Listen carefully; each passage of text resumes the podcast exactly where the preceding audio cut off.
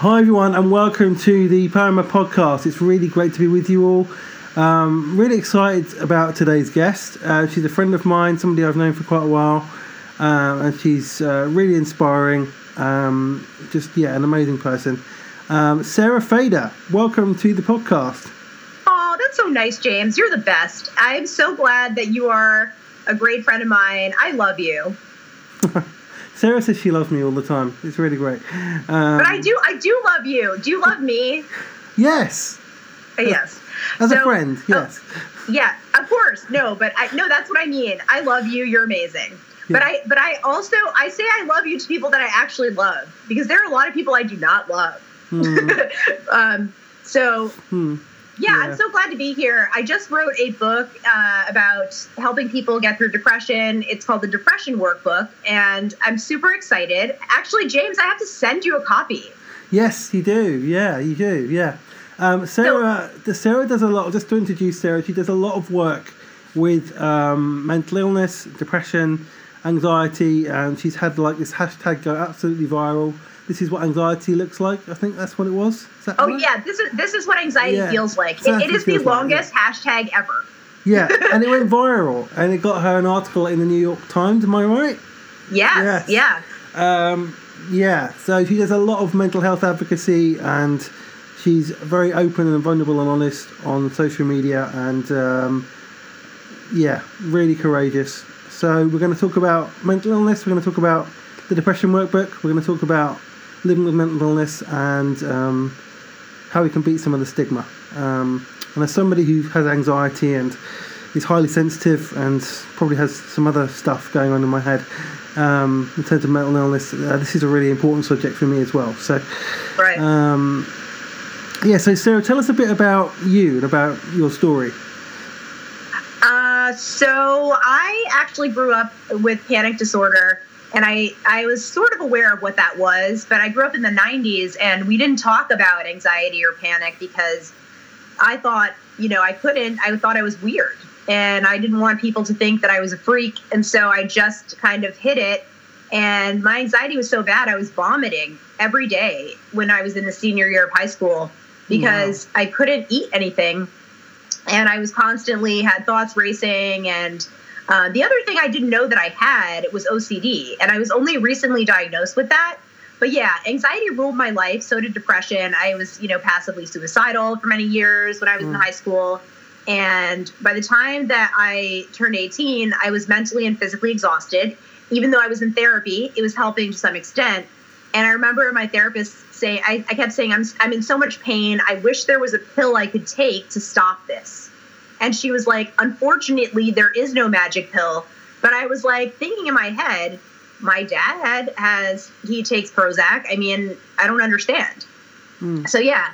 Um, but yeah, so I, I eventually decided when I was 18 to see a psychiatrist and I got on Prozac and it helped me for a, a long time. But mm. you know, with medication, there's always sort of this thing where it works for a while, then it stops working mm. and etc. And so you know, I felt like I don't know. I just it was it was just hard. It was hard to find the right medication, and also I was not. I didn't have the proper diagnosis, mm. so I just felt like it was it was difficult. It was difficult, and um, yeah, you know, I, I but I finally, you know, when I had children, I started thinking that I when they, you know, if they ever had mental health issues, and now my son is having some he has OCD and anxiety and possibly something else. I wanted them to be able to speak candidly about their mental illness so that they uh, didn't feel like like they had to be in shame or hide in shame like I did. And I think that the dialogue is changing now and people are more open about talking about these things. But for me, it was really hard to open up, even though I've seen in mm. these blogs, you know, people talking about being on Zoloft or Prozac or whatever, and being bipolar and trying lithium. And mm. I think that it's yeah. it's changing. And so when I finally, when I had kids, I said, you know, I'm blogging for Huffington Post, and I'm going to finally come out of the closet and talk about living with panic disorder. So I wrote this article called "Fighting Against the Stigma of Mental Illness." And the first sentence was, I have panic disorder. And it was the first time I'd ever said it. and it was sort of this coming out of the closet type of situation.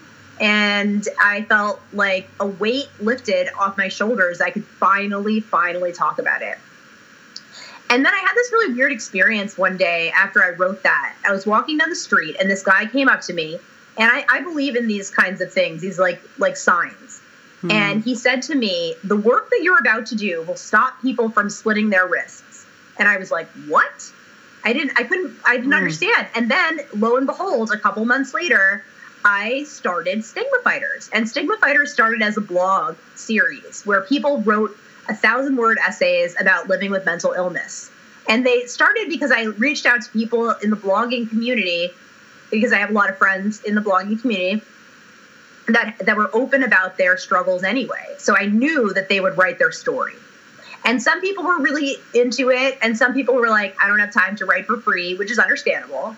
But I think for me, the whole thing with Stigma Fighters is that it's not about making money from blogging. It's about really owning your truth and telling your story and helping people.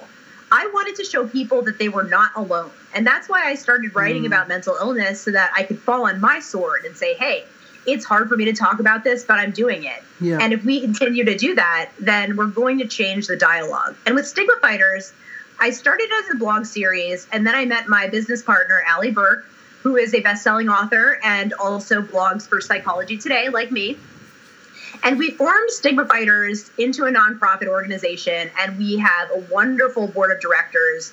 We have Sarah Comerford, who is the vice president, and we have Courtney Kazee, um, who is the administrator and runs the website in terms of posting articles. And she is also affiliated with uh, Stigma Fighters Teen, which we haven't we haven't been uh, revisiting often, but she's very anti-bullying. Um, oh, I, I apologize. I actually misgendered Courtney. She she identifies as non-binary, so they are very uh, passionate about anti-bullying campaigns. And when I met Courtney, I felt a, camaraderie with them. I felt like, you know, we both have PTSD, complex PTSD. She, uh, I, I mean, sorry, they have been through abuse, which is different from me. Uh, they have been through childhood sexual abuse, and they are very open about that. Uh, but the point is that we have, and Sarah is is amazing. She is an American Sign Language interpreter. She is one of the most lovely people in the world. Um, she is a, a profound, phenomenal writer. She doesn't give herself enough credit. But yeah, together, all of us, the four of us, have formed this very unified, um, strong, strong human being team. And we publish anthologies of the essays from stigma fighters. And we have three books of that compile the essays of these different people talking about living with mental illness. And we have a fourth on the way. So james i hope that you will write for stigma fighters and include your essay in the anthology. Yeah i i keep meaning to write for stigma fighters. I keep, I've like, this is like a long held promise. We've been talking. How long have we been talking now? About a year. Oh my god, like a year, maybe a yeah, year and a half. And so, and I've, and, I, and even when I first talked to you, I said I want to write for Stigma Fighters, and I still haven't got around to it yet. um, well, would you would you also write about having As- Asperger's? Like, I feel like that would be helpful too. Yeah, I mean, I yeah, I've not been diagnosed with um, with with that, um, and my doctor told me to go and see a therapist when I asked them if I could have a test for it um, which is nice of them. Um, Absolutely, yeah, yeah, for sure. Um, like, and, and I would be high functioning, and you know, I would, it's, I wouldn't compare myself to people who have really bad Asperger's or, or you know. But even autism, you know what, even but, talking about that, even talking um, about like the doctor recommending that, I think is interesting. I mean, I was misdiagnosed with bipolar for a while, and I uh, I didn't want to identify with that label Mm-hmm. And I think, you know, my nurse practitioner, my psychiatric nurse practitioner, I said to her, I don't want to be bipolar. And she said, nobody wants to be anything, which I feel like is true. Do, what do you think about that statement? Nobody wants to be anything. Um, yeah. I, the thing is, we don't get a choice, do we? We don't get a choice about this. Is what people understand. I, I try to explain to people. It's like it's it's in our brains. Um, this is just how our brains are wired. Um, and the only thing we get to choose is how we respond to that. Um, right. And it's a big big difference. Um, yeah, it's a big difference. Um, exactly. And people yeah, and, and I mean, I think it. that's that's a, it is. Uh, it's it's a big difference. Um, uh, it's it's hard for people, I think, it, to. Uh, I don't know. Sometimes I feel like it's hard for people to accept the fact that they have something that they consider a flaw. Hmm. You know, I Yeah. feel like that's the thing is some people view mental illness as like some sort of a flaw, like like they did something wrong or like they're defective. I mean, Mhm. everybody has some level of something that causes them to feel different or something that causes them to feel like they don't belong. Um, if if they don't do that, if they don't if they don't feel that way, then they are on- to me they're in denial. Yeah, yeah, absolutely, yeah, and yeah, I, I it's, there's so much stigma around mental illness, and like, and you see, and to be honest, I think when we, the week the week we were recording this, uh, just for context, we've had the shootings in Florida, and um, yet again we have people coming out just like saying it's all about mental illness and it's all mental illness's fault, and you know, and it's you know. Um, the, and that's just there's a lot of there's a lot of ignorance I think, and some of it is just plain flat out ignorance that's just horrible. Some of it's people just don't. Sometimes people just don't know, um, and they care, Exactly. but, they don't, but they don't know. It's just a lack of understanding. No, that's yeah. What do, what do you think? So let me ask you this: like, what do you? Oops, I messed my camera up. Sorry. What do you think um, it is about?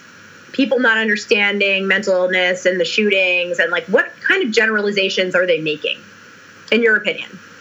I think they. I think there's, a, there's this kind of. It seems to me that Right. that people think that, that if you've got a mental illness, then you are a threat to people, and Mm-hmm. somehow it's your fault and you're a bad person, um, which is completely not true. Um, yeah, I mean, like you know, I mean, I I get frustrated when things come up suddenly that are out of my control, which are not very nice things. Um, Mhm. Like, because I just get, I get a bit, and it's my, my brain just feels a bit put out, you know. And sometimes I don't know how I come across to people when I'm in social situations, and I can't quite read social situations.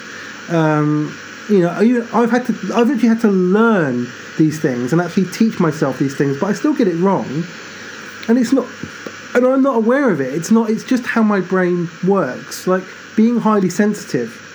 People Right. think people go like oh well, why are you being a drama queen? Why are you making yourself the center of attention? Just yeah just it's all about you you you you. And it's like no that's not the point. That's not what it's my my brain feels violated more easily than yours does. And when you're just joking around, I might think it's really, really funny. I might know it's only a joke and know it's know it's really funny, but something inside of me is getting really upset by it, and it's just Yeah, I oh, well, you know that I understand that. I mean, Yeah, I that's do, something yeah. that we, we we share that high, highly sensitive quality. In fact, I don't know if you know this, but Sakina, the Muslim hippie, and I are doing a book club uh, starting March first, and we're reading the highly sensitive person.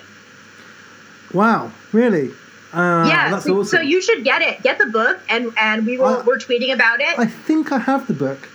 You probably do. I mean, everybody who has highly high sensitivity is is like there. Everyone tells them to read that book. It's one Yeah. of those things. Yeah, I mean, to me, I feel like it's like a blessing and a curse. It's a Hmm. blessing and a curse. I, I, I feel like, you know, how do I explain this? When the days when you're feeling really sensitive and you're crying or you're feeling hurt or you feel like not understood, those are hard days. Hmm. They're hard.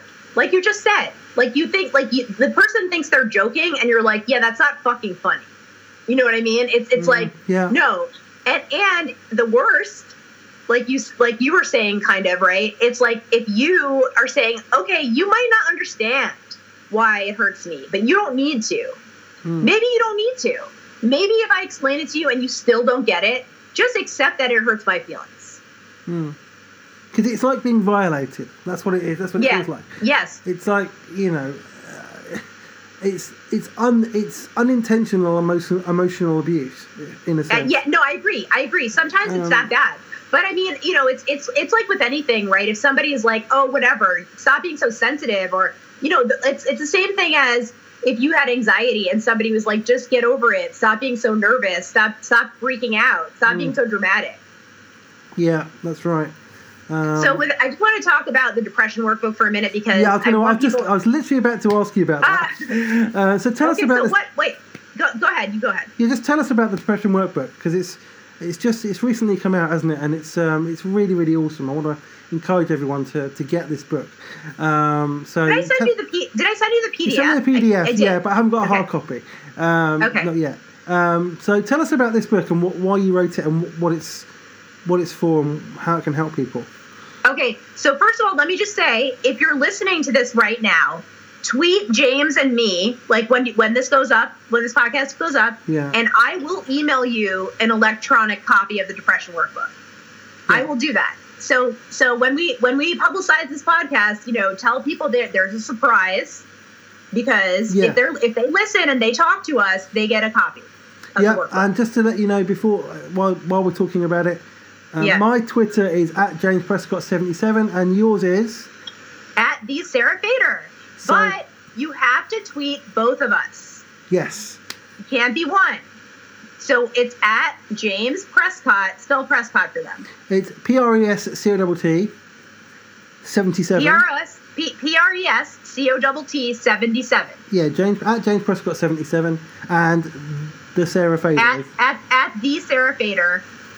Uh, on Twitter. And so if you tweet us and say, hey, I listened to this and I want a free ebook of the depression workbook, we will give it to you. Yeah, we will. We will do that. We, We, will. will. That's done. Yeah. We, we might even say something funny in the email. You never know. yeah, you never know. You Yeah. never know. And you don't know if it, it could be James sending it to you, it could be me. It's a surprise. You need to send us your email as well in a tweet, by the way. Give us your email. we need you tweet. to email. We need your we need your email. So you have to send that to us somehow. Yeah. So Find a way. Yeah. We believe in you. We believe in you. so now So- tell, now tell them why they should why they should get this book. Yes, no, that's yes. Let's move on to that. So the depression workbook is something that you can do from your home, from your bed if you can't get out of bed, because you know how depression is. It's very awful. Yeah. And Yeah. it's about it's it's based on cognitive behavior therapy and it's about finding ways to get through being depressed that you have control over. Hmm. So depression has a lot of negative thinking attached to it.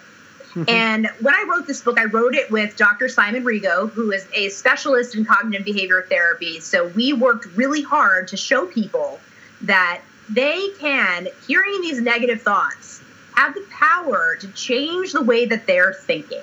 A lot of times when you're when you have your inner critic going wild and saying you're a loser, you're a failure, you're never going to amount to anything, it's hurtful. But you can you can have that thought and say, "Oh, I am labeling myself." Because one of the cognitive distortions is labeling. So if you think I'm a loser, you go, "I'm labeling." And what evidence do I have that I am a loser? And there are worksheets in the book that help you to work through those negative thoughts. Another example of a cognitive distortion would be generalization. So let's say that Mhm. you uh, were late to a party and you thought, I'm always late to the party and I always disappoint people. Do you think that's true? You always do that? Mm, that's actually not true. Yeah, always is a not true. very big word. Like I, I I know exactly I know exactly about this. This is this is I do I've done this a lot. I've done this a yeah, lot. Yeah, everybody. But see, that's It's the thing. just- most just- people, and I was going to say everybody, but that's a generalization. Most people do that. Yes, and, yes, you know, exactly. it- yes, right? exactly. Yeah. It's, Most people do it. And then I catch myself in my writing. I want to say always or never, but then I stop myself yeah. because it's not always or never. It's sometimes or in many occasions or Yes. some, you Yes, know? I yes, mean, because Yes. where is there proof that something's never going to happen? No. Probably not. Probably not.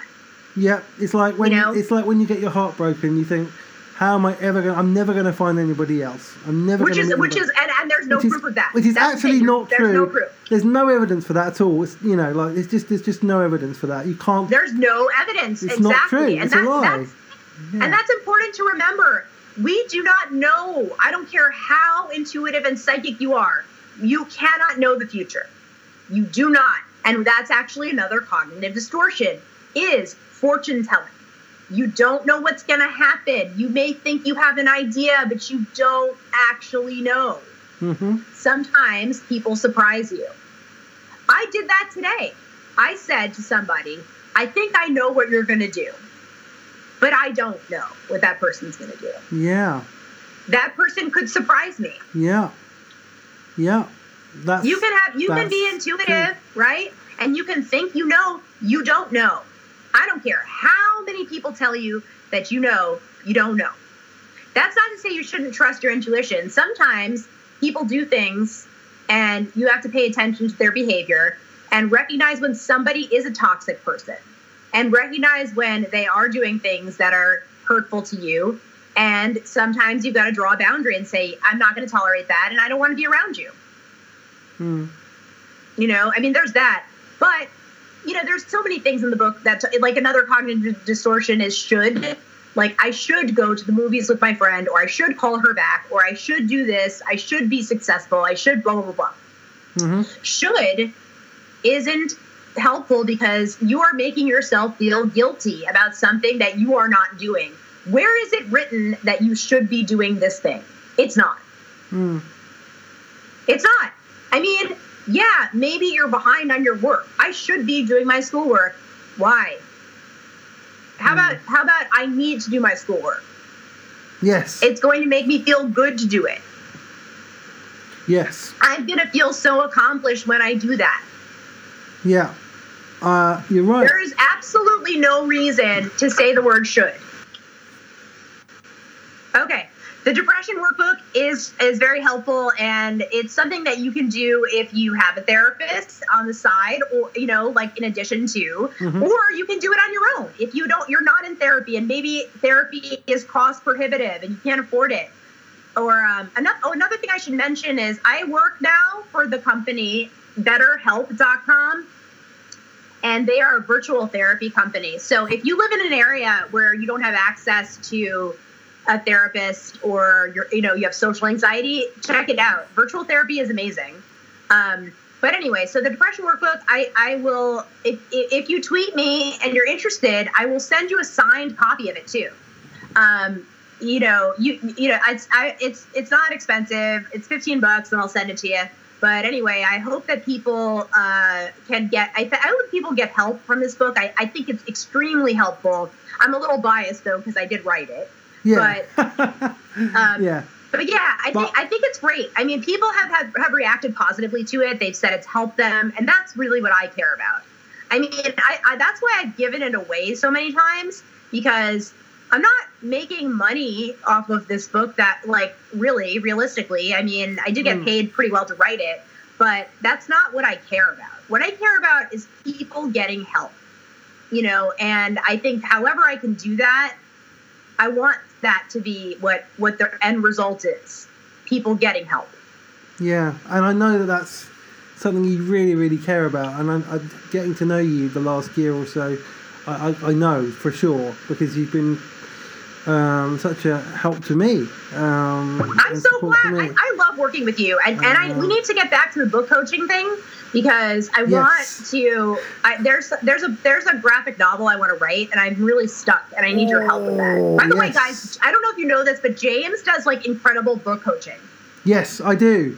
Um, actually, I do. Yes, you can get that on my website, um, jamesprescott.co.uk slash coaching. Um, so, um, yes, I do do that, and I would love to help What? do a graphic novel. That would be awesome because Yeah, I we have love to talk about it. books. It's it, it's a um it's a love triangle, and one of the characters is a graffiti artist. Oh wow, sounds really interesting. We and talk about they're all sorts on this yeah, They're, they're all teenagers, but the thing the thing is that um, I love what I love about your coaching is that you are very sensitive and empathetic, and you understand what it's like to have writer's block. Hold yes, on. I do. That's the way the point. The point is that I, I, I really, I'm so glad that you're my friend. Like you've been so helpful to me, and I hope that people, I hope people like check out your coaching. I, I, I feel like it's so helpful to have somebody like cheering you on when you're writing a book or telling Yes. you like this is a great way to do it or maybe have you thought of this because we get so wrapped up as writers in our own heads that sometimes we can't find our way out of there. Hmm, you're right. Oh, I know that. Getting getting wrapped in my own head is, um, yeah. Um, you can really get lost in your own head if you're not careful. Because a lot of writers Yeah. are introverts, so we tend to overthink things. Um, Right. And it's lot of- true. and a lot of people who have anxiety and mental health issues are overthinkers as well. Because that's where rumination Remember comes we, from. remember when we, we did Overthinkers Anonymous, the hashtag? Yes, we did. Yeah. That was really Um, fun. I mean, and that's and that's something that you know. I was just on the phone with my um, this guy that I'm seeing, and I was telling him, "I'm sorry, I'm overanalyzing this again. I'm sorry, I'm overanalyzing this again." But I feel like it's so hard. Like when you have that uh, uh, personality where Mm. you love to analyze things, it's like you don't even notice you're doing it. Yeah, yeah, that is so true. And I still do it now. I, you know, I'm learning. I mean, the thing, one of the things I've learned in the last year, and I, my next book is going to be a memoir about how I've kind of, kind of deconstructed and reconstructed my myself, and you know, done a lot of inner work and stuff from my past and working things out. And um, but one thing I've learned is is how to uh, manage my responses to anxiety and depressive moods and that kind of thing. And they tend to pass a lot quicker than they used to. Um, and I tend to deal with them a lot better. Um, Right. and one thing I really want to say to people actually is that just to give people a bit of hope is that you know you can do this. You know, if I can do it, other people can do it. Really, it it takes time. It's a lot of work, but it can really um, it can really change your life. It can really help you manage this stuff that's going on in your brain. And when when you realise that it's just something your brain does, and you just can, and you have the power to manage it, um, it can be really healing and, and really helpful. So. Um, I think that's a really great.